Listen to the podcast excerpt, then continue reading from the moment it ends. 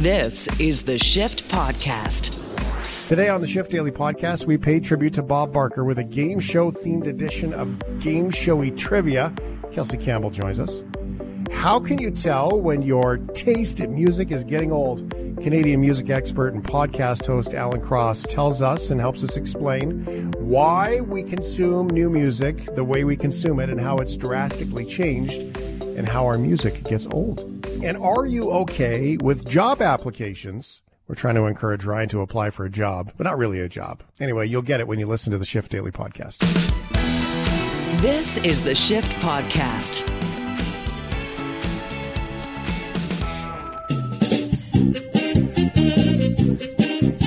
Welcome to Game Showy, Canada's favorite radio game show. In case you didn't just hear that part.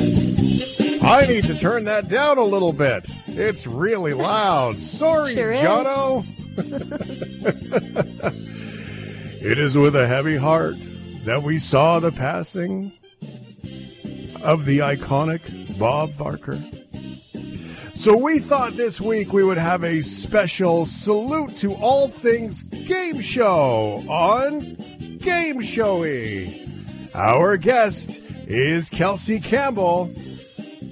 She's spicy and scares me a little bit. And our host is Ryan O'Donnell. Ah, thanks, Bob. And by thanks, Bob, I mean thanks, Bob Barker, for being the greatest game show host Right. of all time. Absolutely. The greatest. The, people have come close, but I don't think anybody will match the legacy. Maybe Pat Sajak. Maybe. Uh, he was a truly incredible host who was the benchmark of sick days. Whenever I was sick at home from school, the price is right and beyond, and I would feel comfort watching Bob Barker make people richer by just hosting a fun game show. Tomato that's what we soup, try to grilled do here. cheese, and Bob Barker. Right. Yes. It is multi generational in that way. Those were Mhm. sick days for me He too. Yep, absolutely. Now that that's still the thing, just with Drew Carey being the host. But today we are celebrating the legacy of Bob Barker, but also just the amazingness that is game shows. So here is how this works. If you're new here, our contestants are going to pick a difficulty and a, a question and difficulty of said question, and it makes sense that today for our game showy edition of Game Showy, we would be playing for brand new cars. That's right. You could win a brand new car. So, one oh, like it. brand new car is an easy Oh, no. question, and I can't do it again. Three He's broken. brand new We've broken cars Ryan. You have to Yep. do it. is a hard one. So, if you get the question right, you'll hear this. Yeah. if it's wrong, you'll hear this. You fool! There's Gilbert Gottfried on Hollywood uh, Squares there. Uh, we have three categories to choose from for our game show edition. We've got game shows and games, the hostess with the mostest, and name that game show, a special audio segment. Ooh. We also have a very special question for that is for the listeners and the listeners alone, the text line special. It's hidden right in this show and one lucky contestant will stumble across it and could win two new cars. When we find the question, we will hear this. Now you've had enough, bitch. Thanks, Bob. That's Bob Barker from Happy Gilmore. that is Bob Barker. Yes. Now, with that in with that uh, line there, that's actually a moment that ties right into the text line special. In what movie does Bob Barker beat the snot out of Adam Sandler? What movie is it? 877 399 9898. Your options are Happy Gilmore, Click, Grown Ups, or Big Daddy. Again, the question What movie did Bob Barker beat the snot out of Adam Sandler? Happy Gilmore, Click, Grown Ups, or Big Daddy? Text in your answers now. Those are the rules for Game Showy. It's time to do a game show. I heard that that that scene was really Bob Barker's personality, like playful, fun, chirps, competitive. Yep. Um, like Makes that was a that's what I uh, that's many people have reported that, so I think that's particularly cool. All right, it's game showy about game shows. Game shows and games. Hostess with the mostest, and name that game show. Those are your categories, and we're playing for pride and a new car. New Bob? car. Thanks, Bob. Uh, so Kelsey lost last week. Is that correct? From oh, the chirping yes. at the start. Yes, Okay. she did. So, uh, so as is tradition here on Game Showy, Kelsey gets first pick. But you make it sound like it's just a tradition that I've always lost, so I'm Lost, yeah. obviously going to go first. No, no, that's just the rule. If Shane had lost last week, I would have let him go first. Yeah, I never get to Mm-hmm. go first. Uh, you did. You went first many weeks in a row there for a while. That was a long time ago. That was a whole lifetime a ago. streak. That was feels life. like a really Yeah. long time ago, and I only Yeah. really enjoyed doing this because it just felt like I couldn't lose. And now that I can't win, I'm kind of over it. I'm totally the one flipping the the table at family game night, you know, with Right. the kids. If they're beating me at Monopoly, I'm out of here. I don't I don't need Yep. this. I got things to do. Okay. well, yeah, let's let's do this. Hostess with the mostest. I feel like Mhm. um, I don't know what it means, but uh, I'm gonna go for three new For three. cars. Three new cars. So all of the questions in this category are, are about game show hosts. We all know Alex Trebek for Jeopardy and for being just one of the best Canadians. But what game show did Alex Trebek host for one night only other than Jeopardy? Did he host The Wheel of Fortune, Price is Right, Family Feud, or the Newlywed Game? Mm. Oh, the newlywed game. That's fun. Uh, I feel like I know this. Like it was it was um I can picture it in like the early 90s and it was like some sort of a prank. Um he hosted for one day only. I've never seen the newlywed game. It's Price is Right or Wheel of Fortune. I don't really. I, I want to say Price is Right. Price is Right. The price is wrong. That's incorrect. I'm sorry. That is not the correct answer. Seems a little directed. Uh, Shane now has five seconds to steal. Tick tock. Shane, do you know the answer? Tick. Uh, yeah, Wheel of Fortune because they were like one right after the other on TV. It's got to be the answer. I don't know Correct. the answer. Wheel of Fortune. Kelsey is so close. Shane got three new cars. In 1997, Alex Trebek and Pat Sajak switched places and hosted each other's show on April's Fool's Day. Alex got on stage I for knew Wheel of. Fortune and said, quote, I'll leave you to figure out why I'm here today. And he hosted the whole show.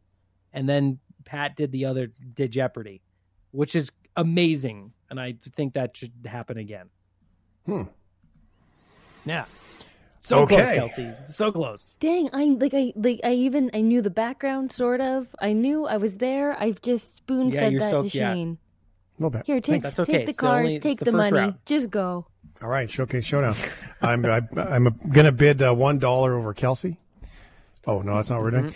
Okay, Oh, um, I would like to go guy. game shows and games for three new cars.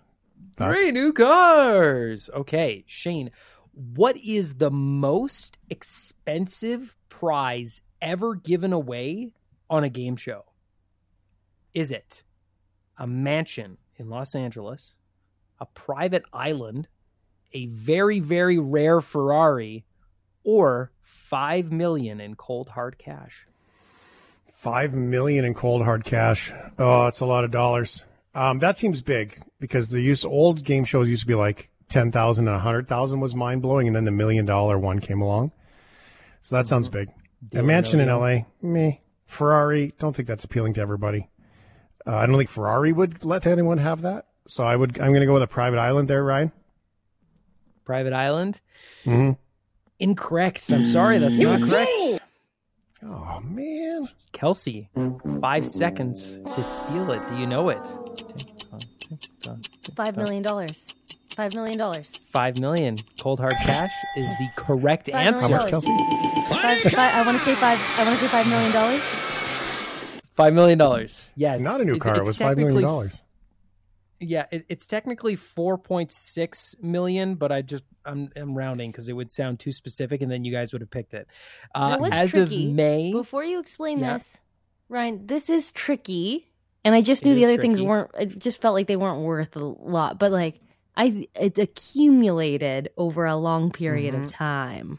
Yes, correct. So there, the Wheel of Fortune did give out a private island and a one of one Ferrari, Yeah. but the largest value prize is on Jeopardy, where Brad Rutter has won four point six million dollars in an insane run, and that is Hmm. as of May of this year the longest run as, as of Oh, now yeah. the longest run. So there I'm you go. file that with the judges. I feel Three like that was new misleading. cars. Not only was it it's- one, not one prize, but it was not five million dollars. But whatever. Oh, okay. Well, you're tied, so it's okay. However, All right. it's Kelsey's turn. Mm, Mm. It is.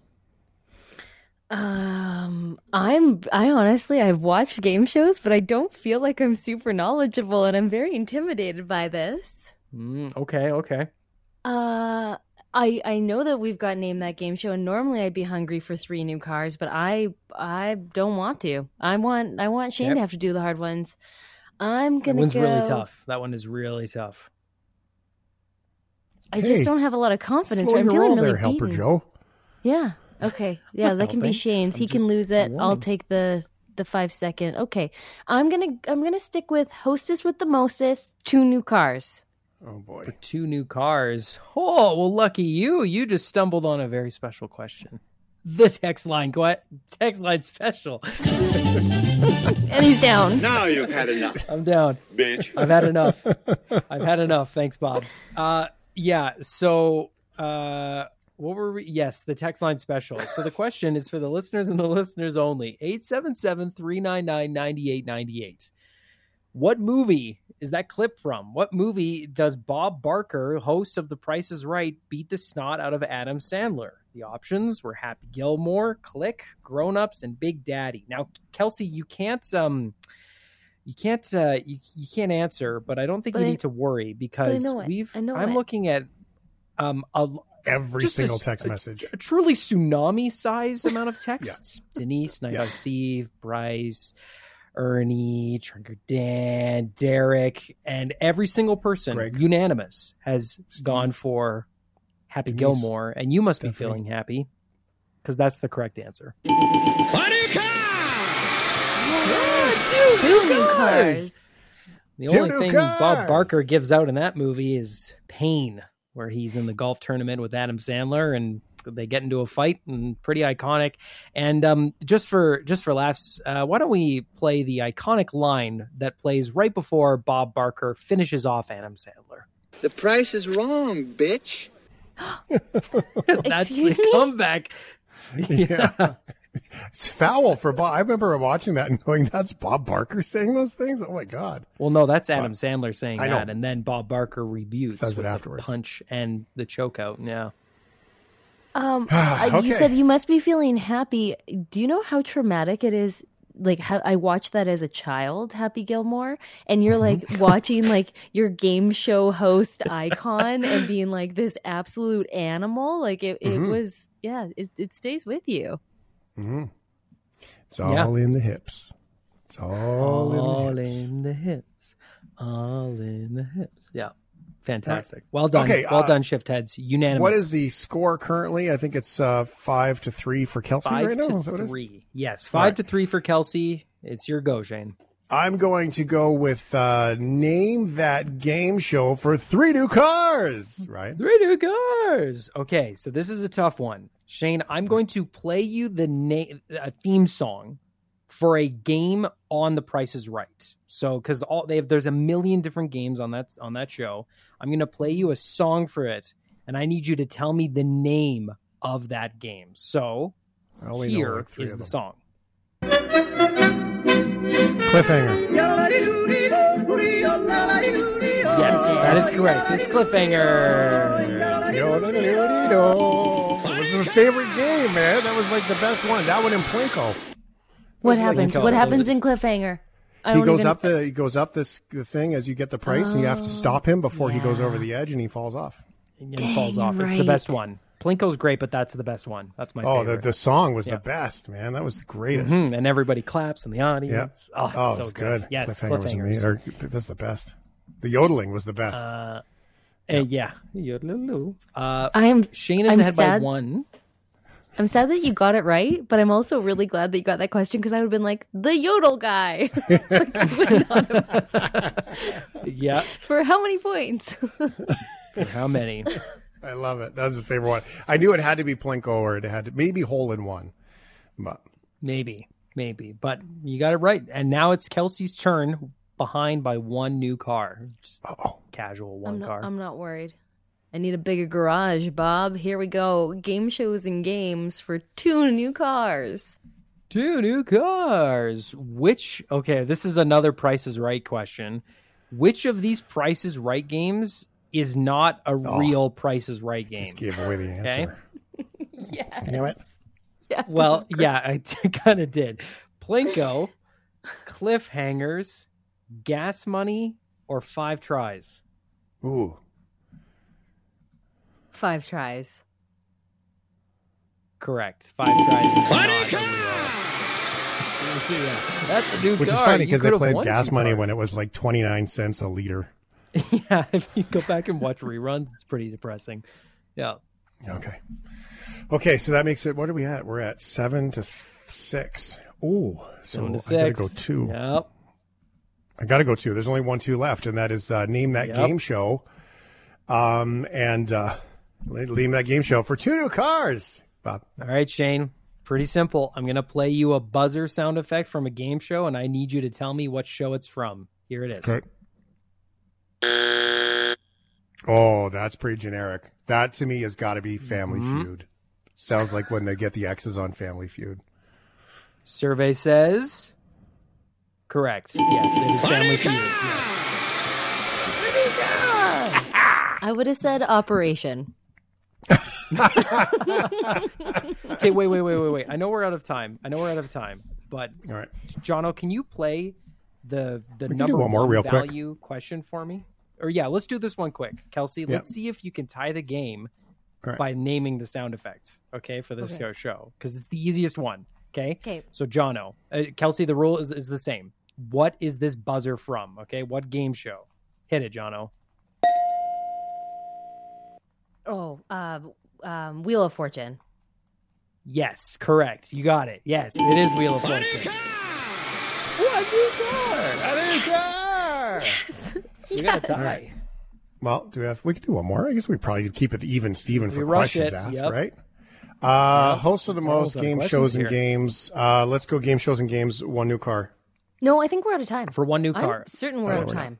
We're good. Yeah. okay, we're gonna do this quick. Shane, podcast what is the total amount of points needed to win Family Feud's Fast Money round? Is it 150 or 200? The most? I thought you had to have more than the other family. Uh, one. No, for the bu- final round, for the very final, when you make it to the end game, the very end. the Fast Money, yeah, where they're don't on the big remember. blue board and then they bring two people I'm up and then totally gapping. So I'm taking a guess. I'm going to say 150. I don't know. I really don't know. no, incorrect, hmm. incorrect. Kelsey, though, no, you don't get to steal. I get have a question steal? for you. No, I'm gonna. You I get gotta steal, steal. but it's a different question. okay. How many players are there in Wheel of Fortune? Three or four? Yes. Yes. There's three. There's three. There's three. There's three. Correct. yes, correct. You got it. Nice. Stupid game shows. Oh, this feels so good. It's like I just won a new car. Really? Went through almost every question I prepared. We never do that. Yeah, we don't. Jeez, well fun. done. Ooh, That mm-hmm. felt like a game show. It's a game showy about game shows. And we have a new winner, Kelsey Campbell. Taking home her new cars. How many is that? Two, five, seven, eight, nine new cars. Jeez. Beautiful thing. Well, thank you for being here, Kelsey. Great to see you. I think it would only be appropriate if we just said, remember to have your pet spayed or neutered. Thank you, Bob Barker, Nice for all of those. Uh, which Drew Carey still does that, by the way. He does, yep. They do it at Yeah. the live shows too with the Yeah. rotating. Oh, when they're on tour, All of them yeah. say it. Yep. Yeah. I think it's cool. Ah, Bob Barker was the best. Uh, the other guys are great. Alex Trebek, awesome, but really Bob Barker. Like, that's cool. Yeah. I know this is supposed to be about Bob Barker, and it sure is. But guys, I haven't won in so long, and I'm just I'm feeling really good right now. Make it about you. Enjoy And it. It's about Bask me. it. It's and okay. I just drove by this mansion on an acreage the other night, and I thought, who has a seven bay garage? They had literally had these, and like think of the cost of just one garage door. hmm And now I know it's someone who knows how to win game shows like I do because I'm walking away with nine cars. They're gonna have to. You're I'm gonna need a looking for two more garage doors. Yeah. Uh, Kelsey lives in a one bedroom bungalow house with a nine car garage. Thanks for being here, Kels. Appreciate you. Thanks for having me, guys.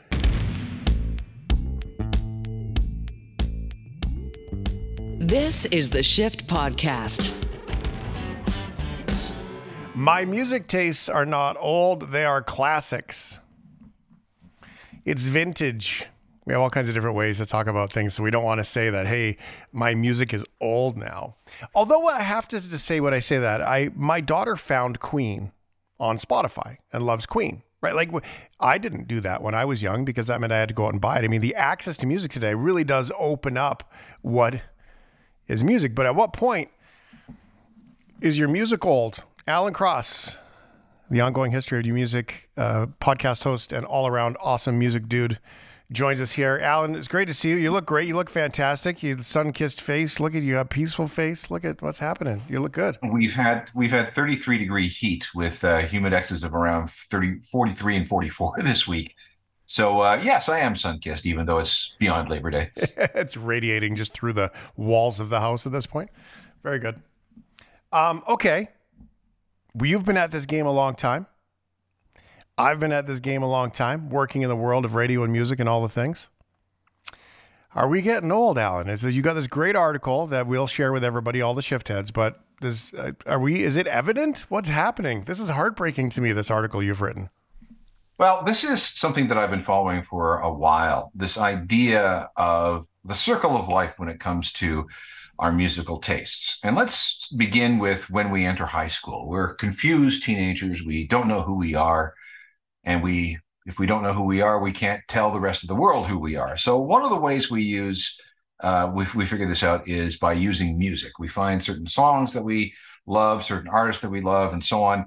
And those songs and those artists help us learn about ourselves. And then after we kind of figure that out, or at least, well, at least partially, what we'll do is project that identity to the rest of the universe. And that become that's why music is largely so important to us between about 14 and 24 ish. There's a 10 year period there. It's a sweet spot. It's our coming of age years when it comes to music. And there will never ever be another time in our lives where music isn't is as important to us or as all encompassing to us as it is during those years. Now, I'm speaking in general terms here, the general population. Your mileage may differ, but this is the way it usually works. By the time you get into the real world in your mid 20s, you um, have responsibilities. You have uh, maybe a relationship, real estate, a job, a mortgage, kids, all those sorts of things. And by the time you're in your mid 20s, you should have a pretty good idea of who you are. So, as a result, all these things factored in, you don't have as much time or energy or passion for music as you did during those wonderful coming of age years.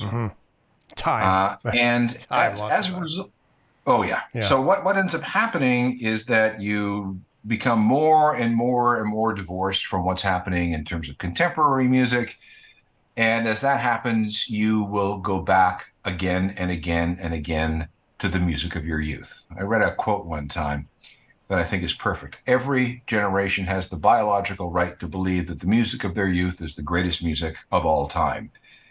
And we all fall into that particular category. There are some people like me who have to, you know, um, continue to be immersed in contemporary music because that's my job. But uh, listen, even I, when I need uh, some comfort, I will go back to my musical comfort food, and that's the music of my youth. Uh, there's some some new studies on this, and one of the things that we have found uh, was a graphic that I saw. It's called the coolness spiral of death, which is pleasant. which uh, basically graphs your interest and involvement in music from the time you're a young kid to the time that you shuffle off this mortal coil.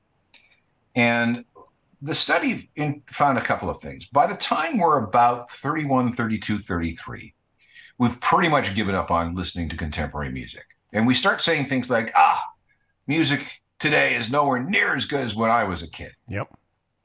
If you have children, however, you probably started saying that up to six years earlier because you know what it's like with kids in the car. They're listening to their songs over and over and over and over again.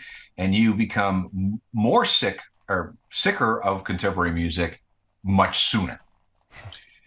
So you get into your 30s, you start going back to the comfort music of your youth.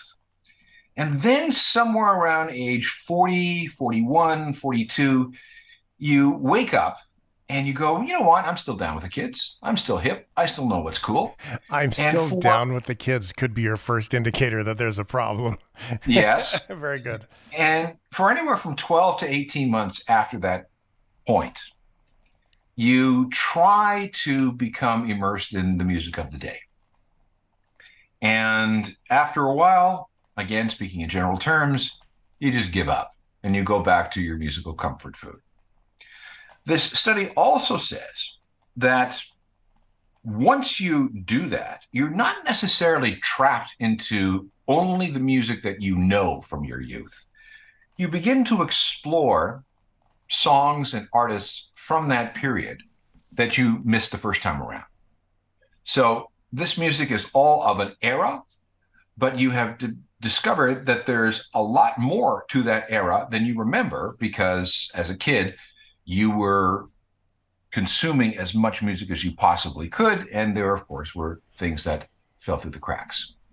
And I find that's true as well because I'm currently uh, immersing myself in a lot of music from somewhere between 1977 and 1985 um, that I re- think is really, really good, but uh, that I had no idea existed between 1977 and 1985. Yeah, that doesn't that tell, it tells says a lot about the discovery of music too, and that little bubble that we've lived in, right? For I mean, go backwards in time. We remember when you used to get a mixtape and it was all stretched and sounded terrible because it would have been dubbed, overdubbed, overdubbed, overdubbed, overdubbed. Because that's what you do is you'd hear a great mixtape and you would copy the cassette and share it with five friends and how many copies down the line was it was it ruined because that's the way you often discovered new genres of music even Yeah, and the tape would often be stretched out physically because you would have a cassette player that um, rewound or fast forwarded the tape with such force that when it came to the leader tape at either end, it would just go. And the high speed dubbing that didn't help either Oh yes, oh that those that was great. Um, the dual well cassette decks. dual cassette decks, high speed dubbing. But I mean, all of those things, that was our proximity back then.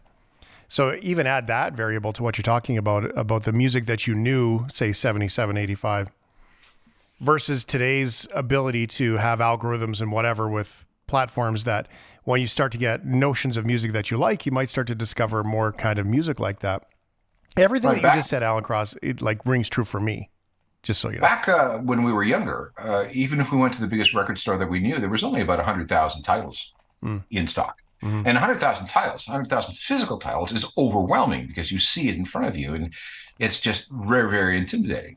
Uh, today, you have somewhere between 110 and 120 million songs at your fingertips.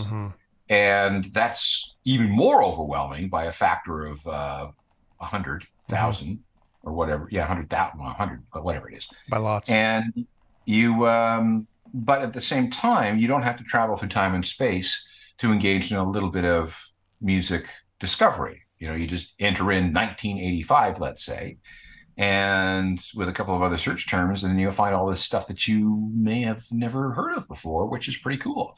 And by what the interesting thing when you do that, it kind of transports you back to that time when everything was new to you. So you get that feeling of discovery with music and sounds and artists that uh, were present when you were going through that phase of your life.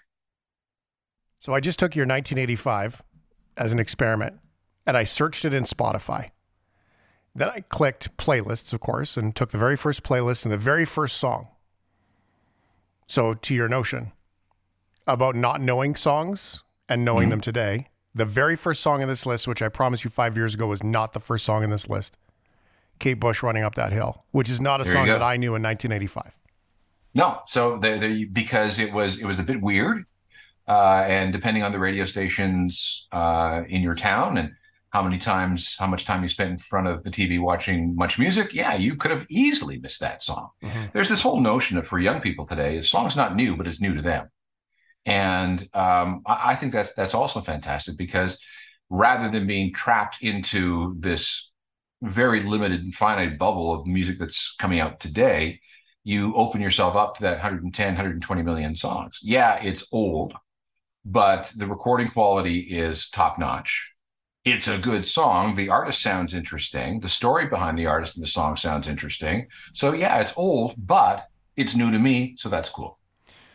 Okay, so when we're getting old and our music is indicative of old, just sort of take us back to that. Is is that really when we're in that trap of not expanding our musical bubble anymore? When we're listening to the same songs always? Um, you, like classic rock changes. It's it's a it's fluid over the course of time. It classic rock is more of an era as much as it is a genre of music, right? And mm. so um, it does it does shuffle over time. So is, is that really how you see it then is when when you get trapped into those you know those same old songs from high school and you never let it go is is that how it's we're seeing that we're being old with our music? Yeah, but a lot of people don't care. Yeah. They, they honestly don't care. They they know what they like. They've got a finite amount of time to devote to music listening because of all the other responsibilities and interests that they may have. And they'll just go back to the well again and again and again. And if you were a music fan between 14 and 24, I mean, that's 10 years to absorb plenty of music. So you'll have your your greatest hits, you'll have your medium rotation songs, and you'll have your oh wow moments with with songs that you were into back then, but had forgotten all about. So uh, even though you're limiting yourself to the musical tastes of your youth, there's still a lot to explore. There's still a lot to rediscover.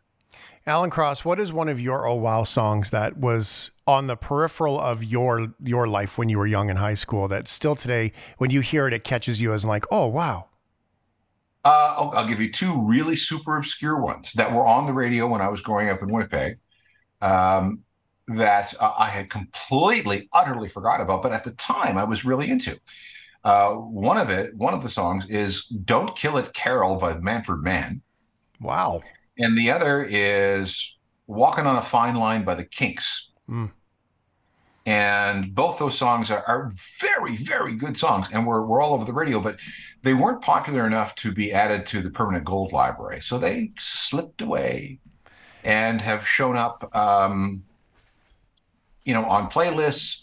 Uh, the Kink song I rediscovered over the closing credits of an episode of The Sopranos. Hmm. Uh, the Manfred Mann came up in a trivia game. So yeah, it's it's uh, still fun, you know. And and if you put something on shuffle, this is a beautiful thing. I used to do this with my phone. I'd have like you know twenty thousand songs in my phone, put it on shuffle, and just wait to see what com- came up. Now these are actual MP3s in the phone. Yeah. And every once in a while, they throw up, oh, Shape of Things from the Headboys. Wow, I haven't heard that one for a long time. Or yeah. Tower of Strength from the Mission. Ooh, that was a great song back in the day. Why, why have I not been listening to it for the last number of years? So um, I'm a big believer in shuffle when it comes to certain things because it does lead to some unexpected discoveries. Well, and then some unexpected disappointments. I remember Lidell Townsend, Nunu, um, was a song that I remember I heard recently, and I was like, oh, Mr. Lee Get Busy. I was like, oh That was so I- much better in the 90s. Yeah, oh, I mean, there's a there, there's a lot of stuff in the 1970s that uh, I remember, and um, yeah, yeah, you know what? That it wasn't it wasn't really that good then, and it's not. It hasn't aged well now. Oh, I tell you, if, if, if for example, you're um, you were into new wave in the uh, in the early 80s, so much of the music is dated because of the singing styles, the keyboard sounds, the electronic drums. hmm Um, in fact, a lot of 80s music has not aged very well, largely because of the production. Yeah. And Saxophones. Uh, there were a lot of saxophones in the 1980s. And uh, keyboard sounds from from the Yamaha DX7, which everybody had, and uh, gated drums like we had in Phil Collins' um, "In the Air Tonight." I mean, those those were were, were f- turned out to be fads in the recording studio, and a lot of those songs haven't necessarily aged all that well. Uh, uh, but uh, to that same point, though, Hall and Oates for me, well aware of Hall and Oates my whole life, of course, all over AM radio, all the stuff. But for me now, I love it today. Like I love it. That, but but the thing with Hall and Oates is that eh, you know, with m- the exception of maybe the drum machine and just can't get enough, um, uh, no can do, Mhm. uh, their songs sound timeless. Mhm.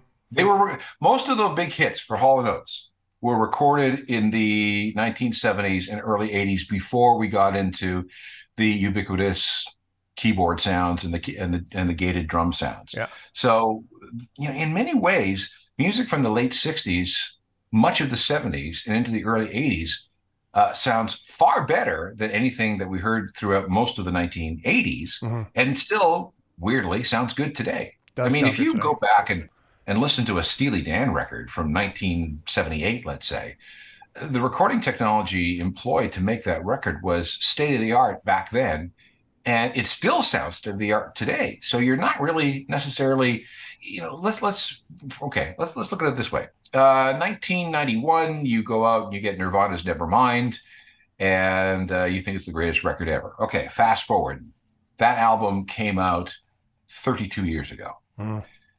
But we're still listening to it and we still think it's a great album and smells like teen spirit is still a great song now let's go back to 1991 if we were to apply the same uh, standards and say that we could listen to a song that was 32 years old in 1991 where does it bring us 1959 Right. and songs in 1959 sounded really old to 1991 year, uh, ears. Yeah.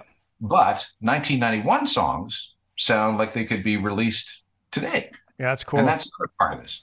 That's cool perspective to look at that. I, it takes me back to a couple other ones: Bobby Brown, um, En Vogue, Ugly Oh, Kid dear. Joe, like KWS. Like I do, I, even Annie Lennox, right? Like there's some of those ones that um, that really take me back to to some of those places. This is really cool. Um, so it's kind of like I, I, what I'm hearing here, Alan Cross, is sort of that use it or lose it sort of scenario, right? Like get into it and love it. And and if you ask Ryan O'Donnell about his era of high school, he'll say things like, um, "Lady Gaga, you know, is epic." And I remember the benchmark of Lady Gaga being so good at work, but if you compare a Lady Gaga song to a Robin S song, "Show Me Love" from when I was in high school, there's no comparison in my heart on the impact of the two, right? Well, that, that's it. Again, every generation has the biological right to believe that the music of their youth is the greatest music of all time. Somewhere out there is a 14 year old who thinks that mumble rap is the greatest, most classic sound ever.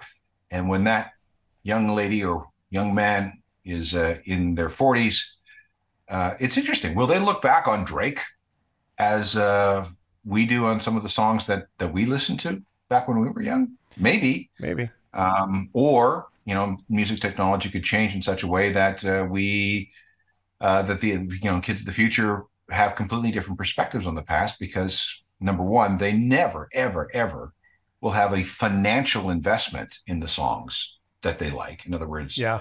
you never go out and buy a copy of the record. They will never know what it's like to hope and pray that your song is going to be played on the radio and they will never know what it's like to rush home from school and turn on Much Music and hoping and praying that they would play your favorite video. So the idea and the methods of music consumption have changed dramatically. So it'll be interesting to revisit these studies, let's say 30 years from now, or Let's even do it. 25 years Let's from now, and and see what the results are. We'll book it. Oh, let's do it right now. Well- so we're we. we'll I, to- I got to clear my calendar. Yeah, we're gonna have to probably do it earlier in the day, but we could book it. Um, so here, let me create a comparison. I think to what you speak of, which I think is the biggest comparison that we can look at, because you said Drake.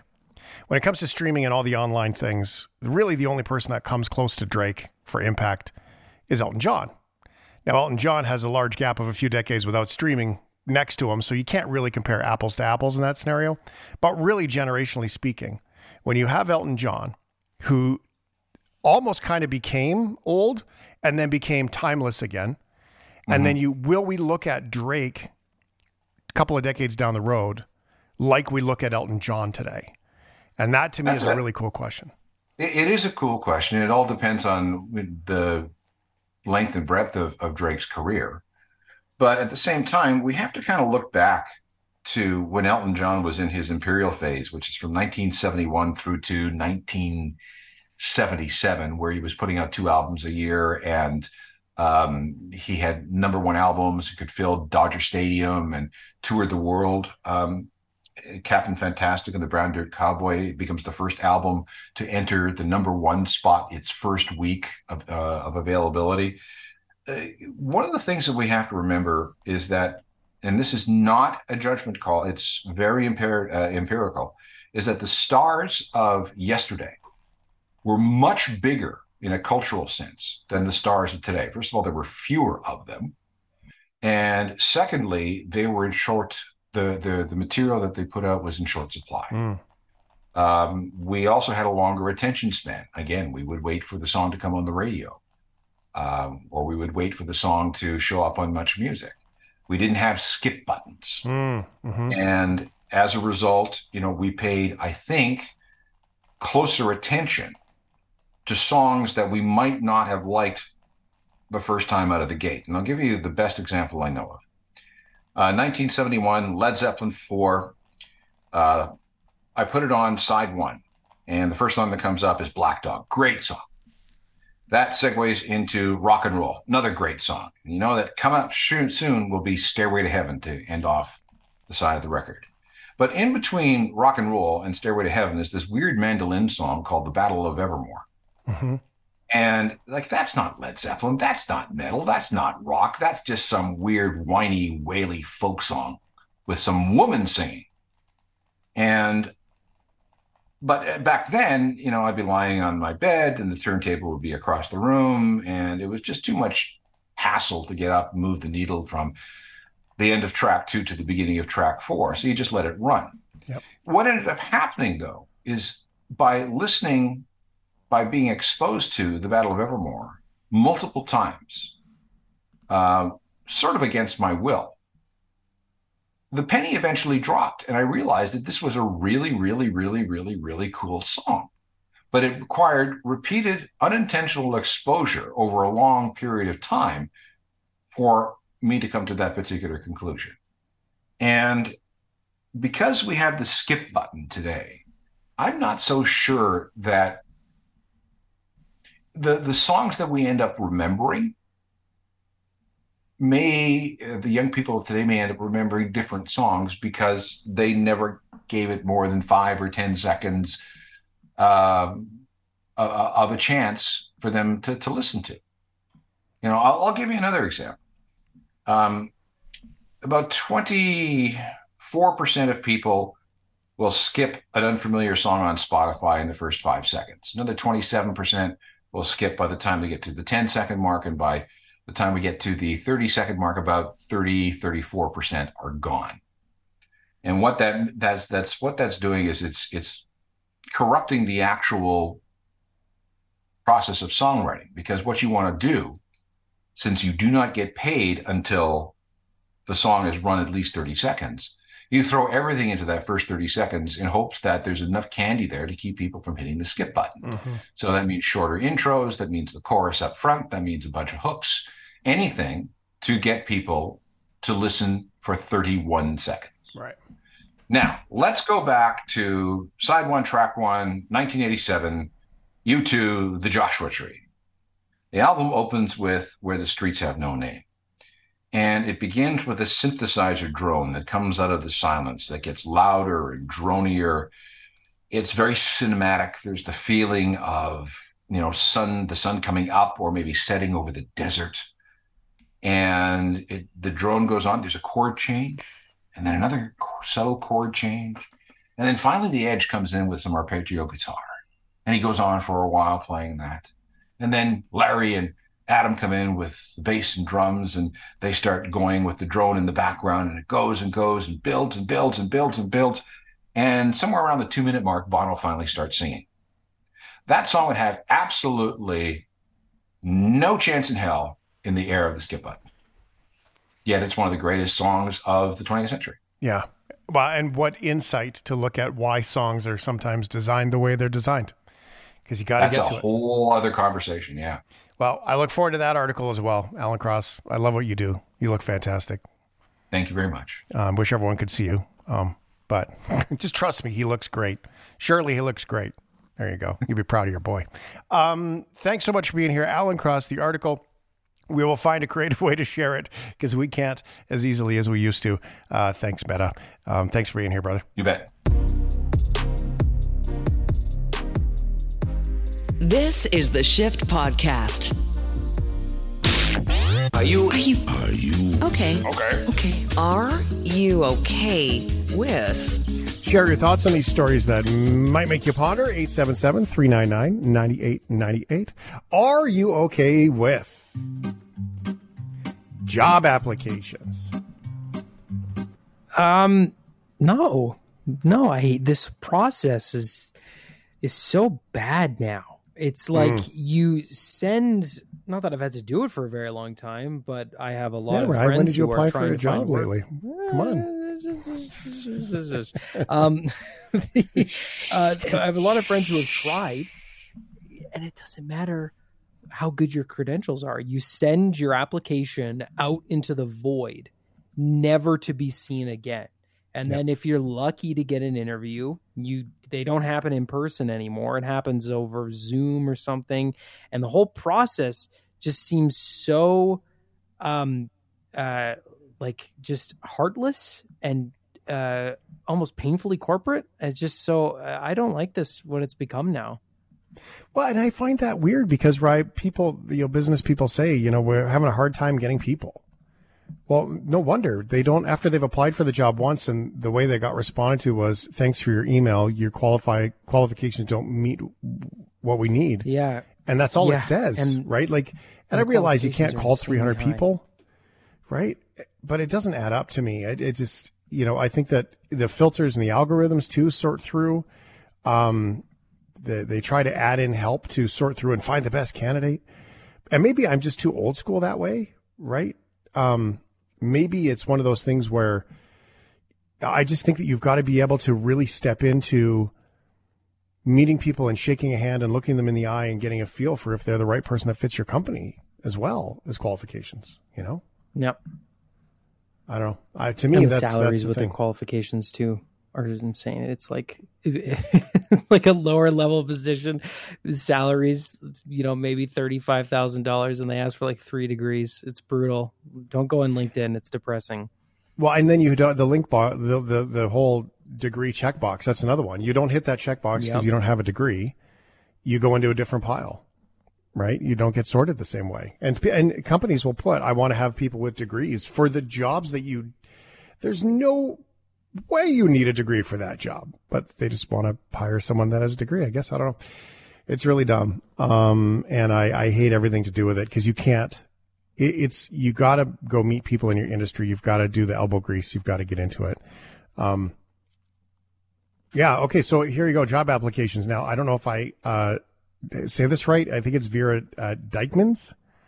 I'm guessing it's, Jeekman? I, I, I with the J, I would have said Jeek. But it's D I J, isn't it? I don't know. It's a new name. It's a Dutch name. Oh yeah, it would be D- Deek. Yeah, or D- Vera D- uh, 23 year old. Dutch model, and uh, she's an OnlyFans star as well. Oh, good. Oh, Yep. oh boy. Uh, she's in search of a boyfriend, and she's taking applications. There have been over 3,000 people who have applied in less than 24 hours. The form that she created for this application includes 22 questions that range from asking about the applicant's astrological sign to determining whether they live with their parents or not. Uh, Ms. Vera also wants to know whether applicants watch Avatar, The Last Airbender, very important question, and who the best artist is. The only options being The Weeknd, Drake, Future, and Travis Scott, which is, you know, uh, clearly, clearly The Weeknd. Um, she wants to know if the person finds it acceptable to hit on her friends, has ongoing booty calls, and possesses a working car. Not just a car, but one that works. Vera said he needs to be funny, have good taste in music, and have his own income. He also has to be loyal and someone who watches cartoons. So that really um, uh, tells you what the expected answer is about the hitting on your friends question. See earlier in the survey. Ryan, you'd be a great candidate for this, except for the car part. The car part, music. Um, I don't live in the Netherlands. Uh, yeah, that's I not it. Kinda, Doesn't say that. It's not on the list. Uh, that's true. That's not on there. I kind of want to fill out an application and see if I get a response. How Right. funny would that be? If that's Oh, hey, it. Laura, I got a job interview. It's not what you think, though. She- I will say, she makes. I looked into this. She claims to make three hundred and fifty thousand dollars a month off OnlyFans. Wow.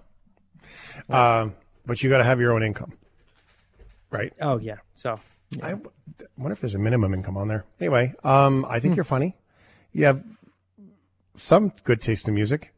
You have your own income. You're loyal. I do. You watch cartoons. I'm- yep. Still here. I watch a lot of cartoons. yeah. Um, uh, you don't. You're not the kind of person to have ongoing booty calls, right? Nope. Um, you, you don't hit on, you know, girlfriends' friends Nope. Definitely not. generally, uh, or anybody for that matter. Generally. You know, it's good. So uh, Vera's standards are high on that application. Can you imagine how uh, tough the how touched the interview might? Ooh, that's a Ooh, that's a bad typo. that's I s- that's not intentional. That's a typo. Are Hit you sure? Oh I'm- I man, that's you, I that's. I, promise feel you. like this is a whole new benchmark in all things that shouldn't happen. Um, in in all of that. Hmm. Yeah. Okay. That's a typo. Uh, what Ryan was supposed to say was, can you imagine how tough the interview would be, not how touch the interview would be? We just hope they go better uh, than the one, uh, the interview in the movie Step Brothers as reference.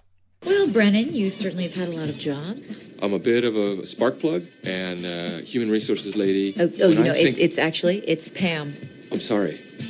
Well, Pan, No, my name is Pam. are you saying Pan or Pam?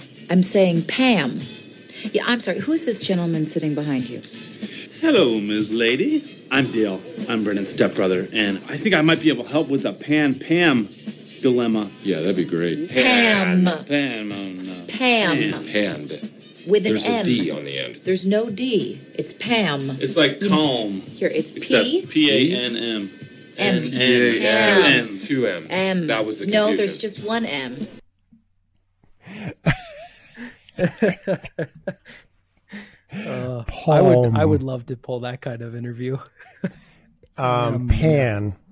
Very good. Okay. Um, anyway, um, if you think Ryan should apply for this job with this $350,000 a month earning OnlyFans model, uh, I think you should uh, send Ryan. Um, how? What would you do as his reference? What would you say? 877-399-9898. So if you wanted to be Ryan's reference for his application for this um, OnlyFans model, um, what is your what is your reference say? Text it in now. 877-399-9898. You got to keep it short because um, we'll see if we get one. I just thought maybe we could set the tone here um, for Ryan O'Donnell and um, his application. Um, Ryan O'Donnell from Trucker Dan. I'm here. Uh, Ryan O'Donnell is an accomplished actor with almost two credits to his name. Actually, it's closer to five. Wow. Mm-hmm. Um, like this one is, uh, is Jasper. Wait, it's a job? I thought it was a personal ad. no, it is a personal ad. All right. Uh, Ryan is loyal. Ryan is um, smart. uh, he um, really likes sad music. Love it. But but he also likes other music.